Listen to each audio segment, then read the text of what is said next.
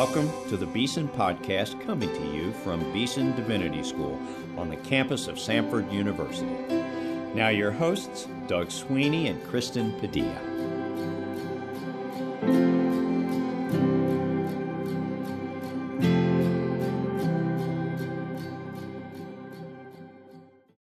Welcome to the Beeson Podcast. I'm your host, Doug Sweeney, here with my co host, Kristen Padilla. And today we continue our new series on the theme of the most recent issue of Beeson Magazine, Singing the Faith, with an interview of two marvelous hymn writers and worship leaders whom Kristen will introduce in just a minute. We are excited to say that our fall term is almost here. Lots of exciting things are about to be happening here on campus. Our weekly worship services will begin on August the 30th. Our Beauty of God conference will take place in October. Our many centers, institutes, and initiatives have events open to the public. Visit beesondivinity.com slash events to learn more. And please register as well for our new e-newsletter on which Kristen has been working very hard. Uh, sign up at beesondivinity.com slash media. We are grateful for your friendship and want to keep you abreast of all the wonderful things that the Lord is doing here. Kristen, do you want to say a word or two about these fine musicians sitting here with us? Sure thing. Uh, we have on the show today Jess Leslie and Drew Kearney. Jess is a Beeson student and worship leader. She is actually helping Zach Hicks, who leads our Tuesday Chapel worship team, to plant a new church here in Birmingham. And Drew uh, is the worship pastor for Mountain Brook Community Church. Uh, for our listeners who are unfamiliar with Mountain Brook, it is a suburb of Birmingham. Jess gave me an interview for the Beeson magazine about hymn writing, and she allowed us to print the lyrics to a song she and Drew co wrote called Take and Eat. So we thought for the podcast it'd be fun to invite both of them to the show to discuss the importance of hymn writing for the church and to talk about their song. So welcome, Jess and Drew, to the Beeson podcast. Glad to be here. Thanks yeah. for having us. Thanks for having us. We always like to begin by learning more about our guest and hearing your story. So I wonder if you can each share about where you are from, your family, your faith in Jesus Christ. And Jess, let's start with you. Okay. Uh, so I am from McCalla, Alabama. It's about 35 to 40 minutes outside of Birmingham. And um, I graduated high school, though, in Birmingham uh, at a Catholic high school which is sort of an interesting part of my journey. Um, my parents still live in McCalla. I'm the youngest of three, the only girl. Um, I married my husband Alex in 2016. And at a very young age, I remember feeling what I would describe as a burden of meeting Jesus. And it was then that I asked him to save me and to lead me for the rest of my life. I'm from Baton Rouge, Louisiana, originally, and um, my wife and I moved to the Birmingham area in 2014. Um, we've been here ever since. We love being here, love the city. Um, I married way above my station to my best friend. Her name's Becca. Uh, we have a seven year old black lab named Abita, and she's the best. And uh, we are currently in the process of adoption, so that's been another uh, crazy chapter of our journey. But um, I was, was, fortunate enough to meet Jesus at a young age, mm. and I'm grateful for that. And, and, ever since then, it's been a beautiful, painful, sanctifying journey through doubting and wandering and God's faithfulness, and uh, just growing a deeper trust with Him ever since. So. Well, the two of you are both uh, wonderful musicians and hymn writers, of course, and that's the main reason we're talking to you today. Uh, but you're also music ministers and worship leaders at churches. And I bet our listeners would like to hear how that happened for you. How was it that the, the how was it that the Lord led you into uh, worship ministry in the local church? The word I would say is reluctantly. Um, I'm I'm a product of uh, discipleship in the church, and I grew up serving in the church, but I really enjoyed the background behind the scenes type of roles and it was in my, my college years that there were some faithful men and women that saw things in me that I didn't see in myself. And mm-hmm. so they spoke truth and life into me and, and allowed me to step into some grace filled positions that I could fail in and learn in and grow in. And ever since then, God has continued to open doors for me, both scary and painful and exciting to step through. And through that, and it's taken me a while to catch up to it, but I, I now believe it's what I was created to do. It's taken mm. me a while to see it, though. Mm. Yeah. Mm. How about you, Jess? Well, I affirm that it is what you were created to do. Thanks, Jess. Hmm. Um, I would say that both of my parents and both of my brothers are musicians. So, from a musical standpoint, I don't know that there was a way around it. but I do always remember loving musical worship. And even as a kid, there were moments in church where I sang so loudly that, like, I got in trouble. I was just very passionate about that. Um, I think the first time I ever led worship, though, it was like one song.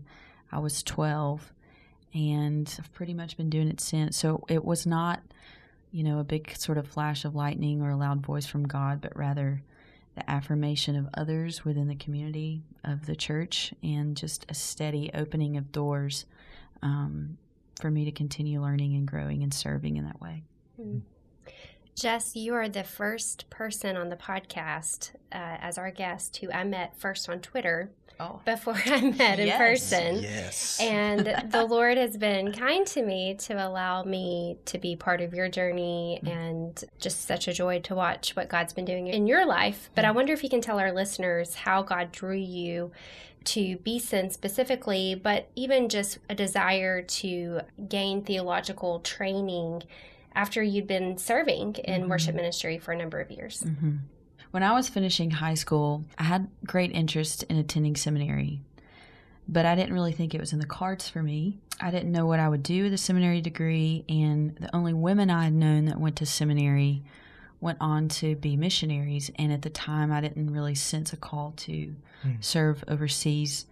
Um, so I just kind of assumed that seminary was out of the question. But in 2018, by the time that year rolled around, I was serving part time on staff at our church at the time, leading worship, and really felt like I needed more training and equipping and had guides and friends that had been involved in a worship and discipleship school um, known as 10K FAM, which stands for 10,000 Fathers and Mothers. And the whole thrust of 10K FAM is to train worship leaders from just leading songs to worship ministers who lead people. And uh, it was founded probably 15 years ago by Aaron and Megan Keyes, who recognized that there's a centuries old, well worn path for people who feel called to be lead pastors, senior pastors, to, to receive training. But where are worship pastors and worship leaders being trained? And the reality is that often worship leaders, worship pastors are given an opportunity to lead because they can carry a tune and maybe play an instrument. And so mm-hmm. while the church doesn't need less than that, the church does need more than that. So as I was yeah. serving on staff at church at the time, it came clear to me that I needed more biblical, artistic, and skillful training. So so when I went through 10K FAM, it essentially just resurrected this long existing burning within me to pursue seminary. And again, through a convergence of many small things, the Lord made it clear that I was supposed to do that at Beeson. So, how do you two think about the role of the worship pastor or the worship leader uh, in congregational life? What, what's the relationship between what it is that you do and what it is that the preaching pastor does on Sunday morning? Uh, and any advice uh, for people who are considering the possibility that maybe this is something mm. the Lord might have for them down the road? Jess? me? I think for me, to answer that question, I would take a step back and ask, what is the, the role of the gathering of the people of God in general? Mm-hmm. And so I think the answer to that question for me has a lot to do with creating a space for God's people to receive Jesus in word, song, and sacrament. So for the worship leader, being part of that process of having the gospel of Jesus applied to our wounds, our sins, and our broken hearts. And so I think the best, I think maybe the best worship leaders are able to honor what real life looks like. You know, lament, disappointment, doubt, all of those things, the highs and the lows, but also reminding the people of God that Jesus is really enough for all of your life. So eloquent, man. Well, I read it all. I'm just reading. Just Uh, It can you is- follow that up, Drew? Probably not. good luck. It is crazy to think that in a, a gathering of, of the corporate church, the worship pastor oftentimes has the same amount of time on a microphone as whoever is preaching that day. And so it's not something to be taken lightly, um, but it is so formative for the church. And I think the biggest thing that I've been challenged in and, and try to put into practice is to not stand on any kind of personality to not stand on any kind of gifting, but we have to stand on the word of the Lord and, and let God's word be our authority hmm. and let God's scripture drive the way that we worship acceptably, as, as Hebrews calls us to do. And um, simply put, I, I think it's being a lead worshiper in the presence of other worshipers, pointing people to Jesus and doing your best to get out of the way as Mhm. best as you can. Mm.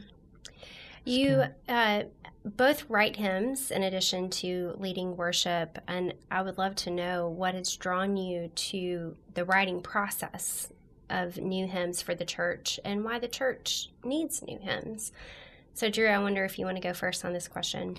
Absolutely. I've I've heard it put that the old song gathers and the new song propels. And so in our corporate times there's old songs that we can gather around almost like a warm fire as we remember and there's new songs that propel us into deeper faith, into deeper trust, into deeper obedience. And the Psalms call us to do both, to sing a new song to the Lord and to always remember the joy of our salvation. And so and doing that, that's what kind of has, has drawn me um, to attempting, I guess, the process of of writing music. And and I think it's powerful for just communities to write and to sing about what God is doing in their lives as an encouragement to that community, even if these hymns, these songs are never heard by anyone outside of a small circle. To be able to testify as a group of believers, even in a the smallest of spaces, I think is what God calls us to. That was good, Drew. Thanks, Jess. um, I think first, like an, a low hanging fruit kind of answer is that yeah, the scripture does command it and gives freedom and sort of empowers us to do that. I think Ephesians five comes to mind, um, speaking to one another with psalms, hymns, and songs from the Spirit. Um, I also think that as image bearers of God, we're co creators with God. Mm. And this looks different for everybody, but in this context, as worship leaders, I think that means writing songs. So, um, but also, as Drew said, there is something I think really special about singing songs in a community that were birthed within that community, Yeah. um, regardless of whoever hears it ever. Mhm. Um, I think there's a special way that the Spirit uses that to minister to the people there. Wow. So, so how do you do it? What, what's the process like? The artistic I thought you were members of our to tell audience. no, no, no. I have never Step written one. a hymn. Uh, how do you go about it? Is there? Do you have a method, or you don't have a method? Uh, how does one go about writing a new hymn? it is a work in progress where I'm growing in this, and it will take me a lifetime to really grow into. But it's not waiting for inspiration to hit, but posturing myself through the discipline of it so that I can be ready for when inspiration does hit. It's like a putting up sails on a ship and just being ready to catch the wind whenever it may blow. And so that, for me, looks like intentionally carving out uh, hours of the day or days of the week or weeks of the month to sit down and just to write and let the creator be a little bit louder than the critic, which is very, very hard hmm. for me. And the practicality of it, a lot of it looks like um, writing a lot of junk that will never see the light of day. But the more junk that we can get through, there's more treasure that we can find in the mm-hmm. discipline of it. And partnering with someone else can breathe fresh life on the process too. And so mm-hmm. that's why. I mean, I love writing with Jess. She's one of my favorite songwriters of all time, incredibly gifted in that area. And when you write with someone else, uh, a lot of it is just bringing a bunch of broken, disjointed pieces to the table. And often it's somebody else that can help put them together in a way that you never thought was possible. So, Mm-hmm. and it's hard to hide when you're co-writing too. You have to bring the bad with the good. It's very sanctifying. Mm-hmm. Hmm. Yeah. What do you think, Jess? Same thing, or do you have a slightly different way of doing it? Yeah, I, I think truly, like Drew said, I think the best songwriters are disciplined songwriters. And um, I have to confess, you know, since I started um, at Beeson, I have not written as much as I normally would have. How dare you? it's, it's not like I'm not doing anything else, but um, not waiting for inspiration. Instead, tilling the soil, um, sowing the seed, and waiting for the rain to come and waiting for the Lord Mhm. to give the growth, if you will. Um, So, I mean, typically for me, what happens is that a theme will come to mind or a line or sometimes a melody will come and um, we'll just try to go from there.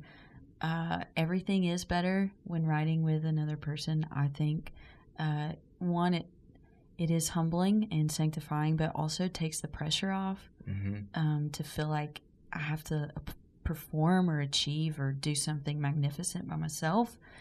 And I think the humility of sharing ideas with others um, gives more room for the Spirit to use their gifts uh, and use your gifts together in Mhm. collaboration to create songs that build up the church, which is ultimately, I think, the best goal. That's a goal. Yeah.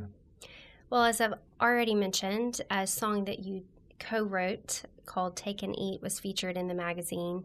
And I must tell you that my son and I love listening to it. I think I have it almost memorized by now. It's a beautiful song. But I wonder if you can tell our listeners um, how this song came to be, what it's about, and um, what you're trying to communicate through the lyrics of this song. I'm going to tell what I remember, and you hop in if this is wrong. Deal. Um, so Take and Eat has proven to be a special song, um, which has really been a gift. It's very humbling. Um, but the idea came actually during a songwriting assignment that I had for 10,000 Fathers and Mothers. And I had heard a sermon years ago that connected the serpent's invitation in the Garden of Eden to take and eat with Christ's invitation to take and eat at the Last Supper. And um, the chorus came first as sort of the link between that those two scenes, and then um, I had a few ideas for like what's another scene where this applies. And I, Scripture gives us a few to choose from, um, but I didn't really know whether it had legs or not, and so I shared it with Drew, and um, he thought there was something to it, and then we finished it together, and that's kind of the how it happened. It was right before COVID.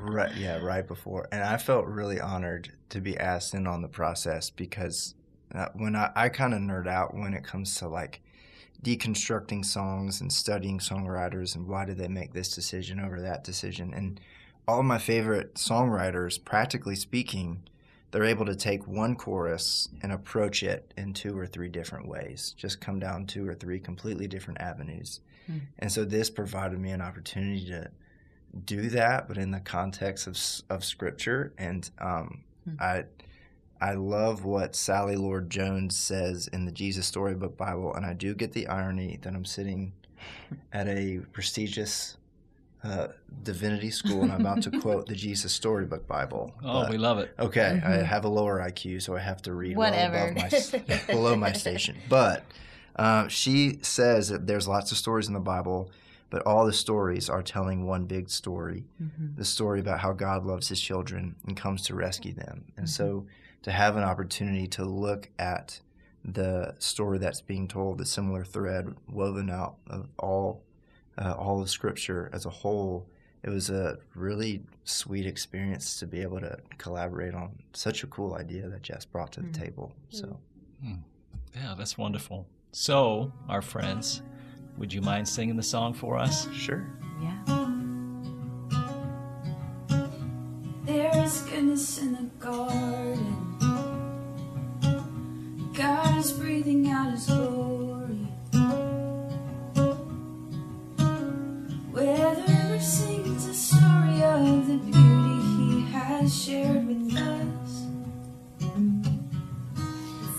A serpent in the garden.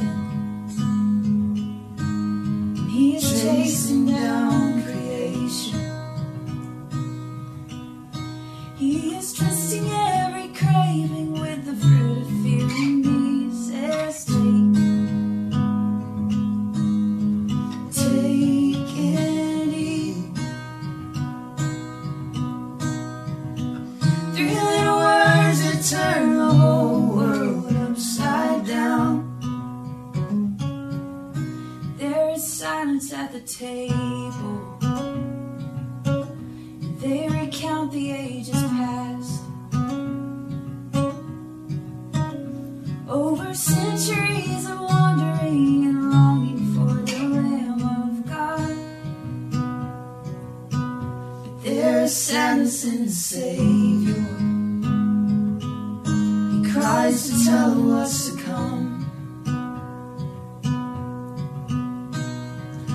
pours a cup of wine, and as he breaks the bread, he says,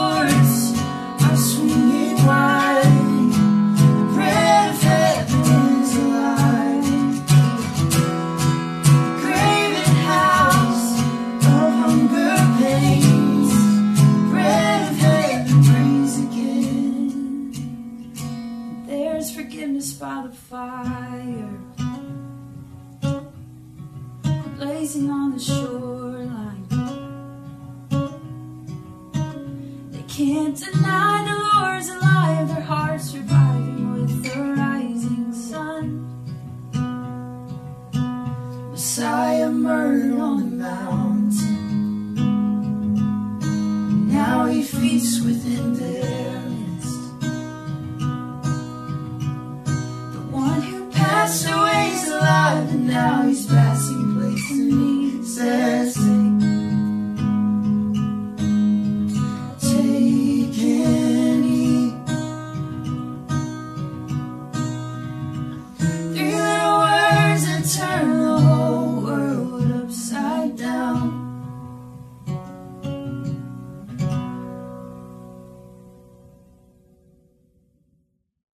You, Jess and Drew, for that beautiful, beautiful song. And listeners, if you want to hear it again, of course, you can listen to it on the podcast, but it's also on YouTube and iTunes and Spotify.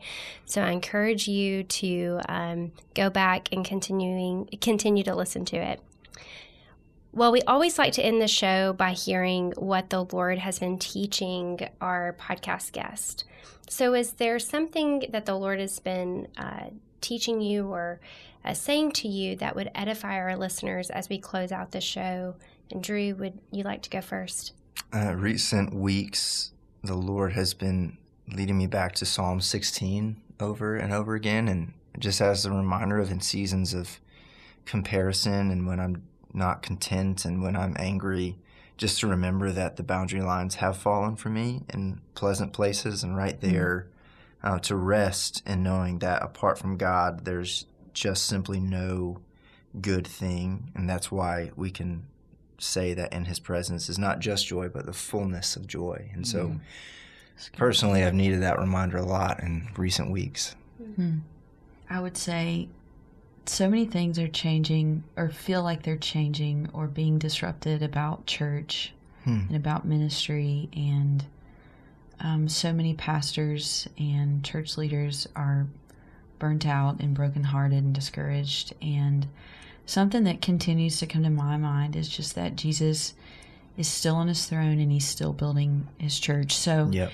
in a moment where the darkness within churches and church leaders is being exposed in a way that it should be, there's still countless men and women whose names we're never going to know that are doing the long and slow, patient work of making disciples.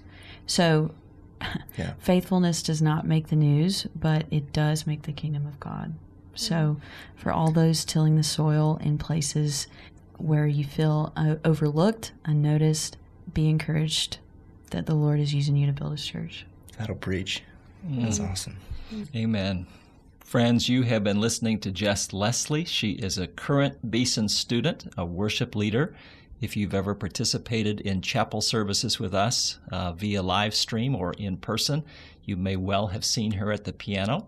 You could probably picture who she is. She's helping our good friend Zach Hicks to plant a church these days in town. And her partner in hymn writing occasionally is our other guest today, Drew Kearney. He is the worship pastor of Mountain Brook Community Church. We are grateful to both of you for being with us and for your ministries, more importantly. And to our listeners, we say we love you, we're praying for you, and goodbye for now.